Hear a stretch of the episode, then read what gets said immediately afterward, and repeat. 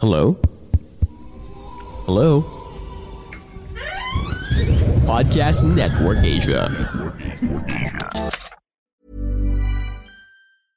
This is Paige, the co-host of Giggly Squad, and I want to tell you about a company that I've been loving, Olive and June. Olive and June gives you everything that you need for a salon quality manicure in one box. And if you break it down, it really comes out to $2 a manicure, which is absolutely insane. It's also so easy to get salon worthy nails at home with Olive and June. The difference between how your nails used to look when you did them yourself and now with the Manny system is a complete game changer. The best thing about Olive and June too is it's a quick dry. Dries in about one minute, lasts for five days, and full coverage in up to one to two coats. Visit oliveandjune.com slash perfectmanny20 for 20% off your first system. That's oliveandjune.com slash perfectmanny20 for 20% off your first system.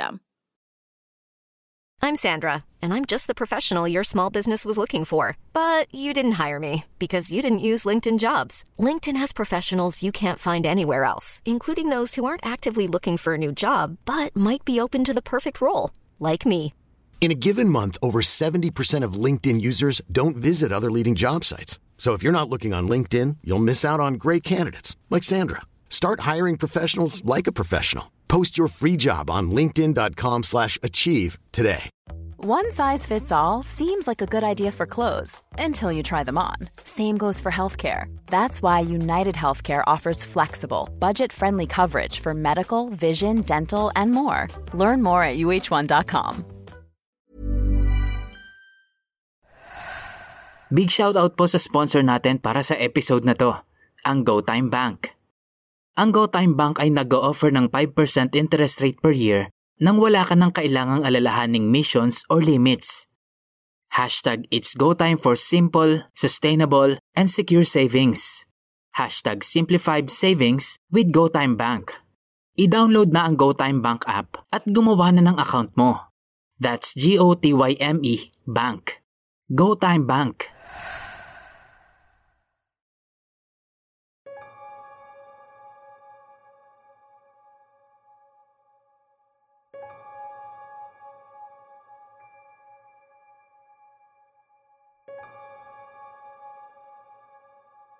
Hello po, Sir Kira. Ako po ulit ito. No name. May isi-share lang po ulit ako na story na ikinuwento sa amin ng isa naming customer dito sa cafe. Narinig niya po kasi na nakikinig kami ng story nyo nung araw na pumunta siya dito sa shop. Kaya nagka-interest siya na i-share din yung story niya daw. Totoong karanasan daw po ito ni Sir Mateo. Bale, inilagay ko na lang po ito sa point of view niya para po mas malinaw. Simulan na po natin. Taong 1989. Araw ng biyernes iyon. Bakasyon namin, kaya malaya kaming gawin ang gusto namin sa buong maghapon. Pumunta ako sa library ng school namin. Doon ko inumpisahan ang araw ko. At sa pagkalibang, ay hindi ko na malaya ng oras at inabot na ako ng hapon. Sa library, pinakapaborito kong kunin yung mga nasa pinakitaas ng shelves. Yung mga kailangan pang gamitan ng hagdan para makuha. Madalas din, sa hagdan pa lang, ay binubuklat ko na ang mga librong nakukuha ko. Kapag maganda, eh doon ko na rin sinisimulang basahin. Alam mo yung pakiramdam na para kang ginagayuma sa mga unang pahina pa lang ng aklat? Na para kang dinadala mismo doon sa eksena ng may akda? Kumuha ako ng tatlong libro na nagustuhan ko. Sa di kalayuan mula sa pwesto ko, may isang libro na nakaagaw ng pansin ko. Paano kasi eh nakausli iyon ng halos kalahati? Natuwa ako kasi nasa pinakataas din yon. Ibig sabihin, eh parang para sa akin talaga. Binitbit ko ang hagdan at kinuha ang libro. Hindi ko alam pero parang iba yung pakiramdam ko nung mahawakan ko yung libro. Halong kaba at excitement na ewan. Pagkababa ko sa hagdan, ay agad akong pumwesto ng upo sa sahig at dali-dali kong binuklat ang libro. Pale Fire ang title nito at nung 60s pa na print. Pagbukas ko ng page 10, may nakita akong isang sulat. Isang liham. Selyado pa ito at wari ko ay hindi nakarating sa dapat pagbigyan. Malamang ay nakalimutan ng may sulat na iniipit niya dito sa libro itong sulat niya. Lorenzo ang pangalan ng sumulat at Roberta naman ang dapat na pagbibigyan nito. Naku-curious man sa nilalaman ng sulat, eh hindi ko yun binuksan. Inilagay ko na lang muna yun sa bag ko at ipinagpatuloy ko muna ang pagbabasa. Kinabukasan ay pumunta ako sa post office para ihulog yung sulat na yon dahil baka importante yung liham na yon. Matapos yon, makalipas ang halos dalawang linggo, eh bumalik sa akin yung sulat. Ibinigay yon sa akin ni Papa. Iniabot daw sa kanya yon ng kartero. Alam nito na ako ang nagpadala noon dahil nag-iwan ako ng pangalan ko at address sa post office. Masyado na daw kasing matagal yung sulat kaya baka wala na daw yung pagpapadalhan noon. Pero hindi ako sumuko. Sinubukan ko ulit na ipadala yon. Pero makalipas lang ulit ang halos dalawang linggo, eh bumalik ulit sa akin ang liham. Dahil doon ay nagpasya ako na hanapin ang address ni Roberta at ako na mismo ang magbibigay ng sulat sa kanya. Nagpaalam ako sa magulang ko at pumayag naman sila. Total ay bakasyon naman. Nagdala lang ako ng ilang mga gamit ko na sasapat para sa isang linggong paglalakbay. Nakarating ako sa Baguio City kung saan naka-address ang liham. Pagdating doon, eh humanap muna ako ng matutuluyan na malapit lang sa address na hinahanap ko. Nagtanong-tanong ako sa mga lokal doon kung saan ako makakahanap ng murang matutuluyan. Sakto naman na yung isang lalaking na pagtanungan ko ay nag-alok na doon na lang daw ako sa bahay niya tumuloy. Total naman daw ay mag-isa lang siya doon at madalas pa ay wala siya sa bahay dahil sa kanyang trabaho. Pumayag na rin ako Parang tulong ko na lang din sa kanya yung ipang-uupa ko sa bahay niya. Dagdag kita ba? At ang pinakamaganda pang nangyari doon ay katapat lang ng bahay niya yung mismong address na hinahanap ko. Tumuloy na muna ako sa bahay ng lalaki upang makapagpahinga na muna. Napagod din kasi ako sa haba ng biyahe ko. Hating gabi na noon at naghahanda na ako para matulog. Isasarado ko na sana yung bintana ng kwarto nang mapatingin ako sa bahay sa tapat. Bigla kasing nagbuhay ng ilaw ang isang kwarto noon sa bandang kaliwa. Naaninag ko doon ang isang babae. Ibig sabihin ay may tao o may nakatira doon sa bahay. Kung ganon, bakit bumabalik sa akin yung liham nung ipinadala ko ito? Kinabukasan nun ay maaga akong gumising. Nagtimpla ng kape at pumuesto sa malawak na bakuran ng bahay kung saan tanaw ko ng mas malapit ang katapat na bahay. Habang nagkakape ako, eh namangha ako sa aking nakita. Isang magandang babae ang lumabas sa bahay. Balingkinitan ang katawan at nasa mga 5'6 ang height. Morena siya at mahaba ang buhok na nakapusod habang nakatitig ako sa kanya, ay napaisip ako. Siya kaya si Roberta? Nagmadali na akong ubusin ang kape ko noon. Pumasok ako sa kwarto upang kunin ang telegrama. Pagkatapos ay tinungo ko ang bahay sa tapat. Kinakabakabahan pa ako habang papalapit sa bahay. Pagdating ko, wala na yung babae sa labas. Kaya naman tumawag ako. Tao po. Tao po. Pero walang lumabas sa bahay. Inulit ko ang pagtawag. Tao po. May liham po para kay Roberta. Galing po kay Lorenzo. Sabi ko pa sa malakas na boses. Pero wala talagang lumabas mula sa bahay na yon. Iiwan ko na lang po dito sa gate yung sulat. Aalis na po ako. Dagdag ko pa At ganoon na nga ang ginawa ko. Naglakad-lakad na muna ako para makapamasyal. Gusto kong masulit ang isang linggong bakasyon ko doon dahil minsan lang yon. Nakarating ako sa Burnham Park. Napakasarap pagmasdan ng mga pine trees at iba pang mga naglalakihang puno doon. Naupo ako at sumandal sa isang puno. Nagmuni-muni. Ninanamnam ang sarap ng sariwang simoy ng hangin. Ang kapayapaan ng kapaligiran. Parang ang sarap yakapin ng lugar. Hindi pa kasi ganoon ka-congested ang Bagyo noon. Hindi katulad ngayon. Siguro dahil na rin sa pagkadala sa sarap ng pakiramdam ko noong mga sandaling iyon, ay nayakap ko ang punong sinasandalan ko. Malaki ang punong yon, kaya hindi ko ito nayakap ng buo. Sa pagyakap ko sa puno, ay may nakapa ako na kung anong nakaukit sa katawan nito. Tinignan ko iyon. At nagulat ako sa nakita ko. Nakaukit sa katawan ng puno ang pangalan ni Lorenzo at Ruperta. Napatanong ako sa sarili ko. Sila kaya iyon?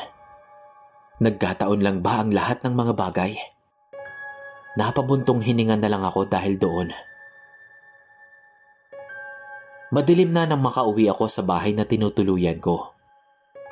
Pagpasok ko sa kwarto, ay nakita ko sa lamesa ang telegrama na iniwan ko sa bahay ni Binibining Roberta. Kung siya man nga iyon. Gusto ko sanang makausap ang mga tao sa bahay na yon. Kaso ay gabi na. Makakabulahaw lang ako. Balisa at hindi ako makatulog ng gabing iyon. Madaming tanong sa isip ko na gusto kong mabigyan ng kasagutan. Siya kaya si Roberta? Bakit ba palaging bumabalik sa akin yung liham? Sino kaya si Lorenzo? Nasaan siya at ano kayang meron sa kanya? Ano kayang nilalaman ng sulat na to? Tumayo ako sa aking pagkakahiga at dumungaw sa bintana. Muli ay nakita ko mula roon ang babaeng nakita ko noong umaga. Lumi How would you like to look five years younger? In a clinical study, people that had volume added with Juvederm Voluma XC in the cheeks perceived themselves as looking five years younger at six months after treatment. Look younger, feel like you. Add volume for lift and contour in the cheeks with Juvederm Voluma XC. Reverse signs of aging by adding volume to smooth laugh lines with Juvederm Volure XC. For important safety information and to find a licensed specialist, visit juvederm.com. That's J U V E D E R M.com. Not for people with severe allergic reactions, allergies to lidocaine, or the proteins used in Juvederm. Common side effects include injection site redness, swelling, pain, tenderness, firmness, lumps, bumps, bruising, discoloration, or itching. There's a risk of unintentional injection into a blood vessel, which can cause vision abnormalities, blindness, stroke, temporary scabs, or scarring. Talk to a licensed specialist to find out if it's right for you. I'm Sandra, and I'm just the professional your small business was looking for. But you didn't hire me because you didn't use LinkedIn jobs. LinkedIn has professionals you can't find anywhere else, including those who aren't actively looking for a new job but might be open to the perfect role, like me. In a given month, over 70% of LinkedIn users don't visit other leading job sites. So if you're not looking on LinkedIn, you'll miss out on great candidates like Sandra. Start hiring professionals like a professional. Post your free job on linkedin.com/achieve today. Ngun siya sa akin at nagtama ang aming paningin. Nagkatitigan kami pero medyo nakaramdam ako ng takot sa tagal ng pagtitig niya sa akin. Dahil parang hindi pala ako ang tinitignan niya. Parang ang wala talaga siyang tinitingnan. At parang nakatulala lang talaga siya sa kawalan. Ibinaling ko sa ibang direksyon ang tingin ko. Pero nakikita ko pa rin sa peripheral vision ko na nakatingin pa rin siya sa direksyon ko. Nakaramdam ako ng kilabot nung mga sandaling yon. Kaya naman dali-dali na akong nahiga. Nagtalokbong ng kumot at pinilit na makatulog. Halos apat na araw at gabing paulit-ulit na ganoon ang nangyayari. aalis akong masaya. Pero babalik ako na maraming katanungan. Parang ang sasabog na ang ulo ko noon sa kakaisip. Araw ng biyernes, naalimpungatan ako sa isang malakas na sigaw na narinig ko mula sa labas. May tumatawag sa ibaba. Kaya naman dali-dali akong bumaba para pagbuksan yung kumakatok. Wala ata si kuyang may-ari ng bahay. Pagbukas ko ng pinto, bumungad sa akin ang isang may edad ng lalaki. Ano po yun? Tanong ko dito. Ah, magandang umaga, iho. Ako nga pala si Mario. Tatay Mario na lang. Sagot niya. Ikaw ba ang pansamantalang caretaker ng bahay na to? Pagpapatuloy pa ni Tatay Mario. Po? N- Nako, hindi po. Nagbabakasyon lang po ako. At bukas po ay uuwi na rin ako. Sagot ko. Ali po kayo. Pasok po muna tayo tay at malamig. Hahanapin ko lang po si kuya. Kuya? Sinong kuya? Tanong niya. Yun pong may-ari ng bahay. Siya po yung nagpatuloy sa akin dito. Sagot ko naman. Eh, teka iho. Sinong may-ari ng bahay ba ang tinutukoy mo? Tanong ulit ni Tay Mario. Po? Eh, si kuya po. Yung lalaking nagpatuloy po sa akin dito. Siya po yung may-ari ng bahay. Bakit po? May problema po ba? Eh, iyo. Halika, halika dito. Sabi ni Tay Mario. Pagkatapos ay sabay kaming naglakad-lakad sa loob ng bahay. Sa paglalakad, ay napukaw ng isang letrato ang aking pansin. Nilapitan ko iyon at bumilis ang tibok ng puso ko. Tatay Mario, ito po si kuya oh. Siya po yung sinasabi ko sa inyo na kasama ko dito sa bahay. Siya po yung nagpatuloy sa akin dito. Sabi ko pa. Sigurado ka ba, iho? Tanong pa ni Tay Mario. Opo, sigurado po ko. Sagot ko habang pinagpapawisan pa kahit na malamig naman.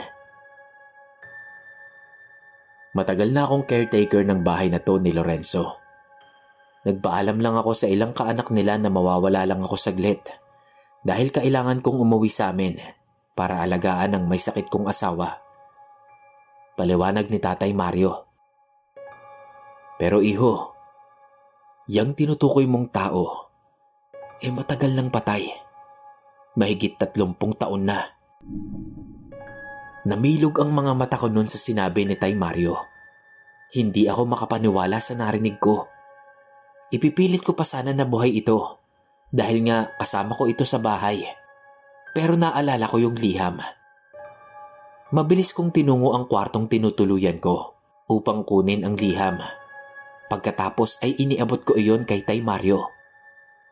Tay Mario, ito po oh. Baka po kilala niyo ang mga tao rito. Ito po talaga ang dahilan kung bakit ako naparito. Nakuha ko po yan sa isang libro sa library namin. Paliwanag ko sa kanya. At sinabi ko na rin na ilang beses ko na itong sinubukang ipadala pero bumabalik lang sa akin. Sabi ko pa, sinubukan ko din po itong iabot sa babaeng nakatira dyan sa tapat na bahay kung saan nga po naka-address ang liham na yan. Pero bumabalik lang din po ito sa akin. Sinubukan ko pa pong kausapin yung babae. Kaso wala pong tumutugon sa tawag ko. May nakita ka kamong babae dyan sa tapat na bahay? Nako ka, iho. Alam mo bang ang sinasabi mong si Ruperta ay matagal na ring pumanaw? Isang taon mula nang namatay si Lorenzo, ay namatay na rin si Ruperta. Paliwanag ni Tatay Mario. Si Lorenzo at Ruperta ay magkasintahan. Subalit, lihim ang kanilang pagmamahalan dahil mortal na magkaaway ang kanilang pamilya. At tanging sa telegrama lamang sila nakakapag-usap. Ako mismo ang tagahatid ng palitan nila ng mga sulat noong mga panahon na yon.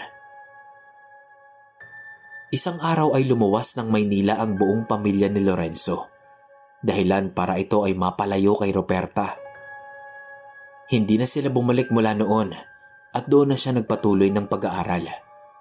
Subalit sa huling taon ng kanyang kolehiyo ay dinapuan ng matinding karamdaman si Lorenzo. Hanggang isang araw ay natagpuan na lang siya sa silid aklatan ng kanilang eskwelahan na wala ng buhay.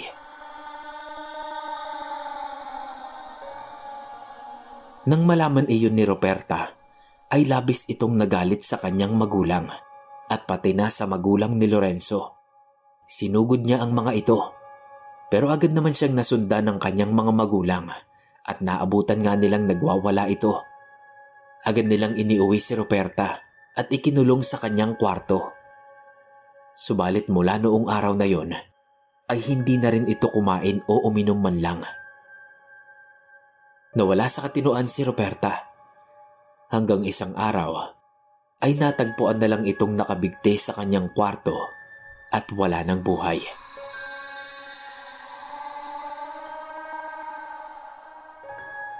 Mahabang pagkukwento ni Tay Mario. Hindi ako lubos na makapaniwala sa kwento ni Tay Mario. Magkahalong lungkot, takot at pagkalito ang nararamdaman ko nung mga oras na yon. Kung ganun pala, ano yung mga nakita ko? Mga kaluluwa? Kaluluwa na lang din yung kasama ko dito sa bahay. Pati na yung nakatitigan ko noong gabi. Hindi.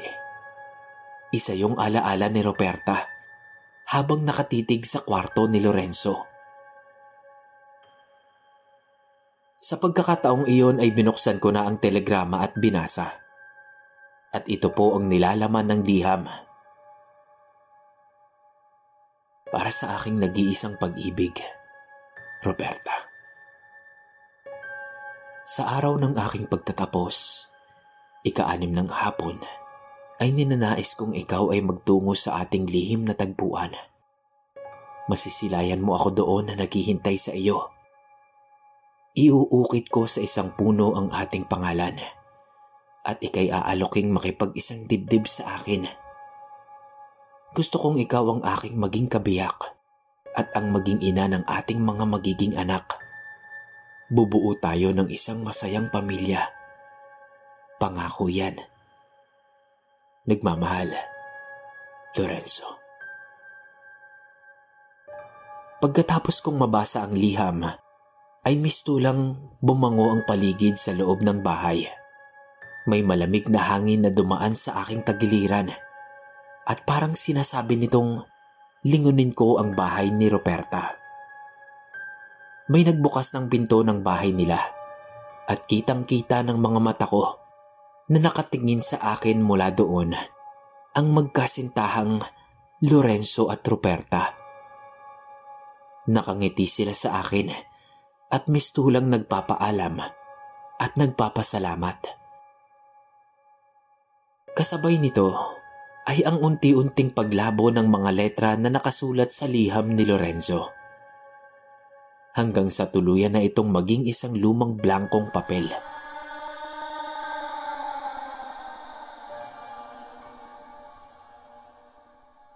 Natapos ang bakasyon ko sa Baguio. Ngunit ang mga pangyayaring ito sa aking buhay ay hinding-hindi ko malilimutan. Boss Kira, maraming salamat po sa inyo at sa lahat ng nakinig. Sana po ay nagustuhan nyo ang kwento ni Sir Mateo.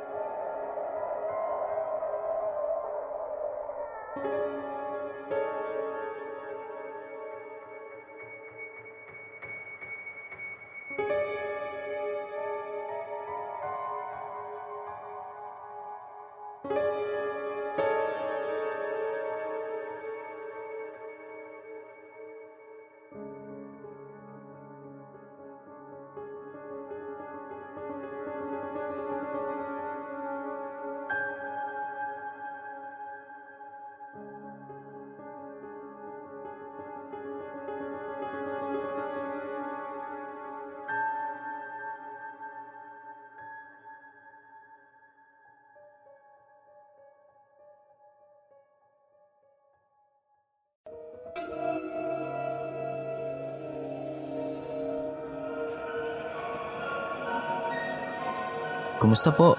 Maraming salamat po sa pakikinig nyo sa ating kwento. Kung nagustuhan nyo po ito, please like and share.